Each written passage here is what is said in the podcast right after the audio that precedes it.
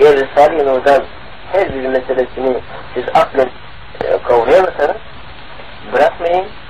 Risale-i Nur hem kalbi e, hem aklı hem nefsi hem vicdanı, ruh ve latifeleri temsil eder. Onun için Risale-i Nur'da okuduğumuz veya dinlediğimiz zaman her bir yerini anlamasak anlamadığı, aklen anlamadığımız yerde kalbimiz, ruhumuz anlıyor ki hadisini, yapıyor. Şimdi Risale'de böyle bir hususiyet vardır. O da manen dersini alıyor.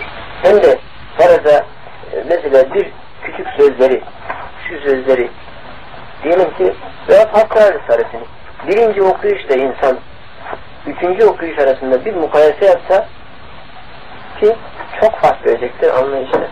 Risale-i anlama için hoca olmak lazım değil, tahsil sahibi olmak lazım değil. Ya safiye, samimiyet lazım.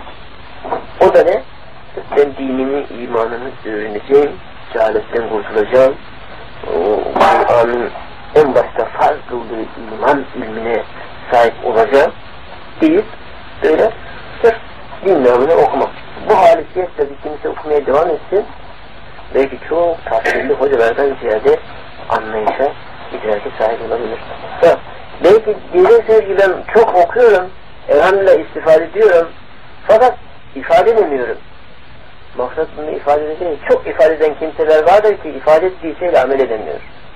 Ama bak milyonlarca notabiliste var, ifade edemiyor ama amele, Allah'ın emirlerine itaata, Allah'ın nehirlerinden kaçmada öyle bir dikkatlidirler ki boyunu kesseler nur talebesini namazdan getiremezler.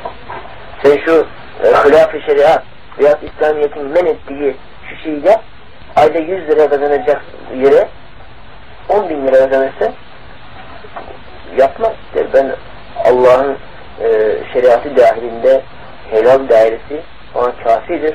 Bana o 100 liraya 1000 lira, 10 bin liradan daha üstündür der. Bak netice nedir? Netice amel.